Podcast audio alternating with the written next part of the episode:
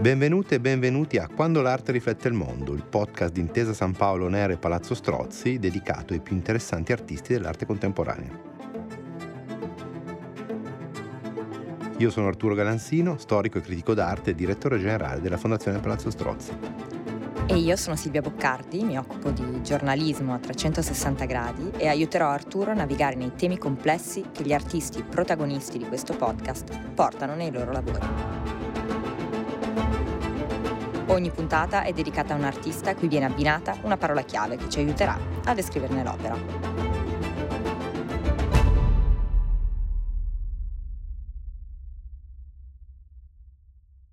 Questa puntata è dedicata all'artista Anish Kapoor, che come al solito presenteremo attraverso una parola chiave. Profondità. Quanto è profonda la tana del bianconiglio? Le opere di Anish Kapoor riescono a parlare la parte più inconscia e spirituale di chi le guarda. Sono un vero e proprio viaggio nelle profondità del nostro io interiore.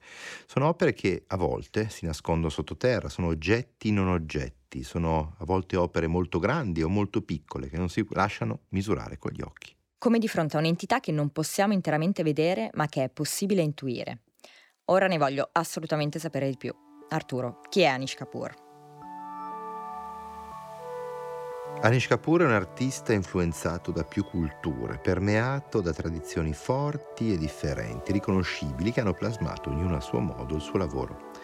Cresce in India da padre indiano e da madre ebrea irachena. Si forma artisticamente in Inghilterra, infatti trasferisce a Londra a soli 19 anni, sotto l'influenza della tradizione dell'arte occidentale, cogliendo l'eredità del minimalismo, dell'astrattismo e dell'arte concettuale. Inoltre dichiara di essere stato in psicanalisi per oltre vent'anni. Nella sua arte, quindi, si possono rintracciare tutti questi elementi. A differenza di molti artisti occidentali che hanno avuto influenze diverse, penso a Van Gogh con l'arte giapponese o Picasso con l'arte africana, in che modo Capure è diverso? Cioè come reagiscono in lui le diverse culture indiana, giudaico-cristiana o quella appartenente all'arte e alla filosofia occidentale? Sì, beh, diciamo che Capur non si lascia ispirare eh, dall'arte indiana, ad esempio. E, è completamente permeato da queste culture, ovvero vi appartiene. Prendiamo l'esempio delle opere precoci nella sua produzione come One Thousand Names, eh, tra le prime opere di Kapoor in cui si riconoscono questi elementi che poi saranno caratteristici della sua arte. Ad esempio One Thousand Names è una serie composta intorno alla fine degli anni 70 e questo nome riprende i nomi di Shiva, i mille nomi di Shiva e rimanda alla simbologia induista delle forme, all'integrazione fra gli opposti, quindi tra forma e non forma, tra oggetto e non oggetto tra spirito e materia e tra inconscio e conscio. Le forme di questi mille nomi rappresentano dei simboli primordiali, degli archetipi, e torniamo ancora quindi alla teoria psicanalitica, ma allo stesso tempo è evidente la poetica dell'oggetto stabilita dal minimalismo e dall'astrattismo. Le sculture di questa serie sono ricoperte di colore, ovvero di pigmento puro e quindi di luce. Mi spiego meglio, il pigmento non riempie soltanto la forma curva, conica, rotonda che sia, ma si espande, si dissolve tra l'oggetto il pavimento, il muro, il supporto, ovvero che ospita la, la scultura, creando così una corrispondenza tra il processo di creazione dell'oggetto e l'oggetto finito. Obviously we live in a world of opposites, day and night. Supposedly we, we manufacture good and bad, but in form, form, you know, there's convex, convex and concave, or the other way around, concave and convex. Everything else is flat. So the whole world, male and female, um, uh, onward and onward, you know, the whole, the whole life and death, if you like. The whole, the whole of our being is um, linked to duality. I'm Indian. I was born in India. I grew up in a way with this very strong sense of um, opposite conditions. Um, but it's not just Indian, of course. It is, we all live with this all the time. Le opere di Kapoor raccontano davvero tantissimo e per ognuna di queste si potrebbero approfondire molti altri temi. Ma ho una proposta, Arturo. Cominciamo dal colore. Lasciamo che siano i colori di Kapoor a guidarci. Sì, effettivamente Kapur ha lavorato moltissimo sul colore, ci sono dei colori ricorrenti nella sua opera, dall'inizio alla fine del percorso dell'artista. Li troviamo già a partire dalla precoce serie dei 1000 Names che abbiamo appena citato, e sono i colori primari, ovvero il giallo, il rosso, il blu, e poi il nero, ovvero l'assenza di tutti i colori, e il bianco, la somma di tutti i colori. Da quale vogliamo cominciare, Silvia? Cominciamo dal nero, dall'oscurità. Beh, Kapur afferma che la sua tendenza è quella invece di passare dal colore al buio. Ecco, noi invece cominciamo dalle tenebre. Vediamo quanto è profonda la tana di bianconiglio. Va bene Silvia, cominciamo col dark side.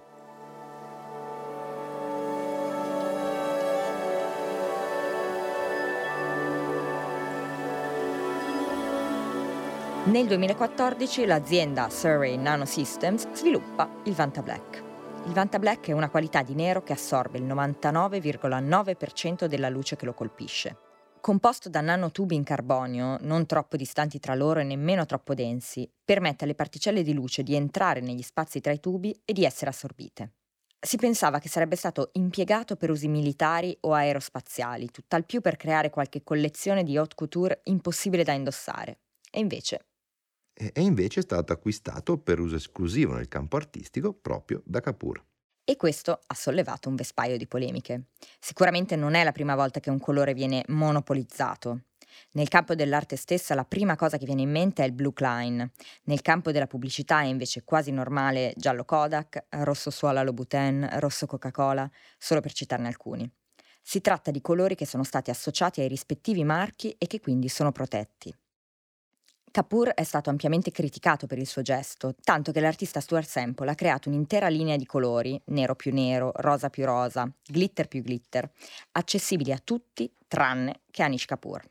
Ovvero, quando sei sul sito devi dichiarare di non essere Anish Kapoor per proseguire l'acquisto. Questo ci porta a un problema più grande, la libertà d'uso e appropriazione di stili e tecniche nell'arte. Cosa è tollerato? È possibile appropriarsi in esclusiva di una tecnica di esecuzione artistica? È possibile dichiarare ad uso esclusivo una particolare lega metallica o una formula di un colore? O sotto quali regole, ad esempio, è possibile rifare una performance di Marina Abramovic? Oltre al fatto più o meno discutibile di acquistare la licenza per l'uso esclusivo nell'arte di un materiale, ciò che rimane è che il Vanta Black rappresenta soltanto un tipo di nero e lo stesso artista che tu hai citato in precedenza, Stuart Semple, ha brevettato un nero ancora più nero. Ma alla fine Kapoor rimane Kapoor, così come Yves Klein resta Yves Klein, per ciò che questi artisti comunicano con quel colore e non perché usano tout court questi colori. È la qualità della ricerca artistica che viene svolta con quel colore che differenzia l'artista da chiunque altro possa prendere una scatola di colori e intingerlo in pennello nel nero. Non è il nero a definire Kapoor, non è il blu a definire Klein, ma è l'artista a dare significato al nero. Esatto, perché gli artisti non sono aziende. Se si toglie il rosso la Coca-Cola, non sarà più la Coca-Cola, mentre Kapoor resta Kapoor anche senza il Vanta Black. Ma come viene usato questo colore nelle opere dell'artista? Cosa vuole significare all'interno della sua ricerca? Perché Kapoor lo utilizza? Lo utilizza per la sua capacità di far sparire gli oggetti, di creare un effetto di vuoto, una fessura nell'io. L'effetto di questo nero è quello di rendere gli oggetti, anche tridimensionali, piatti, e questo è il colmo per la scultura, che è l'arte plastica tridimensionale per eccellenza. E qui ritorniamo alla poetica degli opposti di Kapur. Kapur ha lavorato anche in precedenza con qualità pure di nero, pensiamo ai pigmenti utilizzati nelle sue prime composizioni oppure alle opere, alle sculture e alle installazioni in cui compaiono fessure, profondità insondabili, buchi, scavi o ferite, simboli del mondo interiore, dell'inconoscibile, dell'insondabile, veicoli per mostrare quanto è profondo il vuoto. Quindi il fatto di usare un nero più nero era un'attrazione irresistibile per Kapur perché appunto richiama la sua volontà di realizzare oggetti costituiti dal vuoto.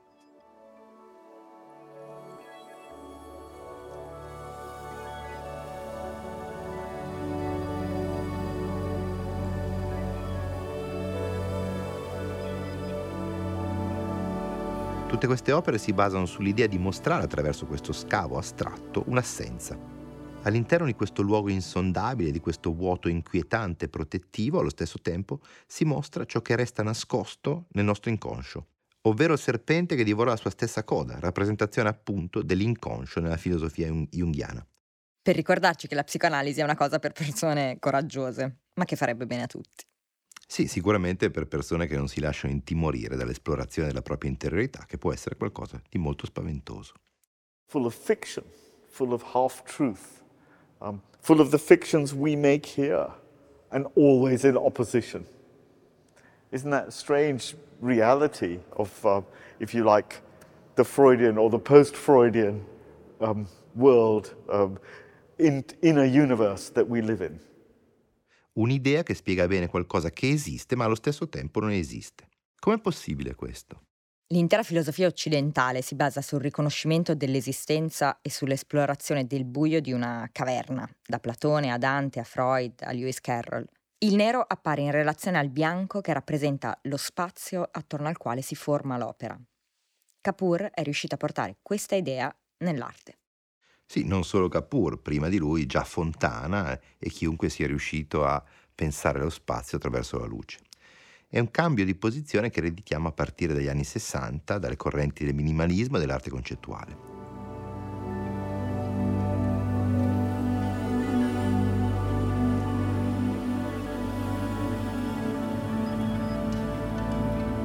Se il nero è forma nello spazio che esiste e non esiste allo stesso tempo, che cos'è il rosso? Il rosso è l'interiorità. Il rosso, quindi, è il colore della materia interiore. Sì, eh, Kapoor spiega che col nero c'è il buio, la paura, ma il rosso fa qualcosa che il nero non sa fare, riesce a veicolare l'oscurità richiamando un'idea di terrore, di pericolo. Il rosso prefigura una vittima. Tradizionalmente il rosso è un colore ambivalente, è il colore del sangue, della ferita, ma anche della fertilità. In India e in Cina è il colore delle spose, mentre bianco è usato per le vedove. Ed è in generale associato al buon auspicio e alla fertilità della coppia, se abbinato al bianco e all'oro. Gli elementi relativi del rosso sono il sangue e il fuoco. Il rosso assume quindi una valenza rituale. Il sangue si offre alla divinità, è il simbolo del sacrificio, si beve o ci si colora, ci si scambia il sangue per suggellare un patto. Il rosso nelle opere di Kapoor mantiene l'ambiguità e la dualità da te sottolineata tra carne e spirito. E mi riferisco alle opere recenti fatte in silicone, un materiale che ricorda la carne, con cui d'altra parte si costruiscono anche le protesi, e la cera, un altro materiale della consistenza similmente organica. Queste opere in silicone, come ad esempio First Milk, sembrano richiamare, o forse lo evocano anche per il titolo, la mucca, l'animale sacro dell'induismo, che in questo caso però sembra essere stata violata per diventare carne da macello. Non so se è azzardato, ma è un'opera in cui forse sembra possibile vedere una critica all'India contemporanea. Sì, sicuramente in opere come queste si fa strada l'associazione mentale al macello, alla ferita brutale, mentre per l'associazione con l'India di Modi, sì, Kapoor è in effetti molto critico a riguardo. Sì, perché l'India sta prendendo un ruolo sempre più centrale all'interno dello scacchiere internazionale, ma sebbene sia politicamente molto stabile, le tensioni sociali al suo interno sono sempre più forti. Insomma, è un paese sempre più polarizzato e estremizzato. Un esempio sono le divisioni religiose. Da quando Narendra Modi è salito al potere nel 2014 e ancora di più da quando è stato rieletto nel 2019, la minoranza musulmana, ad esempio, è stata al centro di politiche discriminatorie che in alcuni casi hanno portato addirittura alla violenza. Allo stesso tempo, se da un lato l'India rimane uno dei paesi con il più alto tasso di crescita, questa si concentra unicamente al vertice della scala economica, lasciando spazio a enormi diseguaglianze economiche. Come afferma lo scrittore giornalista Gulabdas Broker, l'India sembra muoversi talvolta alla velocità di un jet, talvolta a quella di un carro di buoi.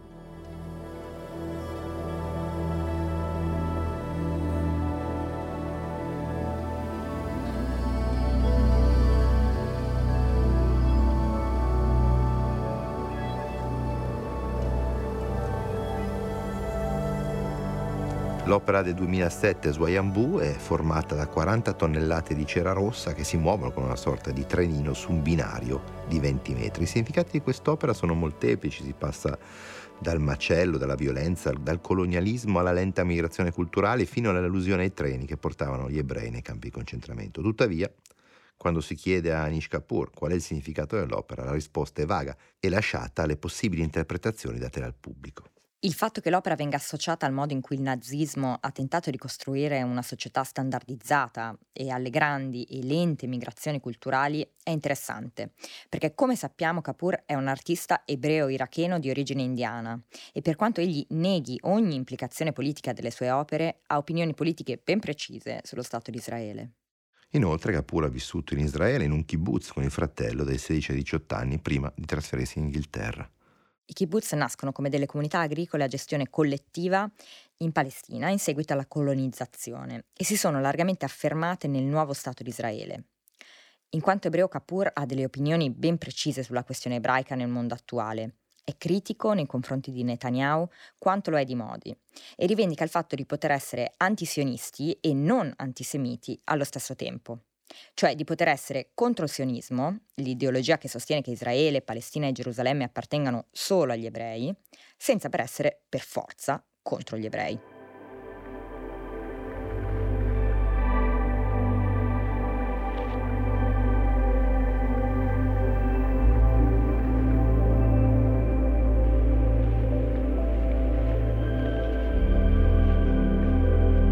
Possiamo terminare il nostro viaggio nei colori di Anish Kapoor senza toccare un'altra tonalità fondamentale, quella del blu, e senza poi parlare delle sue superfici riflettenti. Del blu possiamo dire che attraversa tutta la carriera artistica di Kapoor, il colore del cielo il superamento della materialità della trascendenza. Come dice lo stesso Kapoor, il blu è un colore ancora più profondo del nero e l'artista lo utilizza in diverse opere, tra le quali l'installazione Angel, composta da grandi masse ricoperti di pigmento blu che fanno sembrare queste opere dei veri e propri pezzi di lapislazzolo.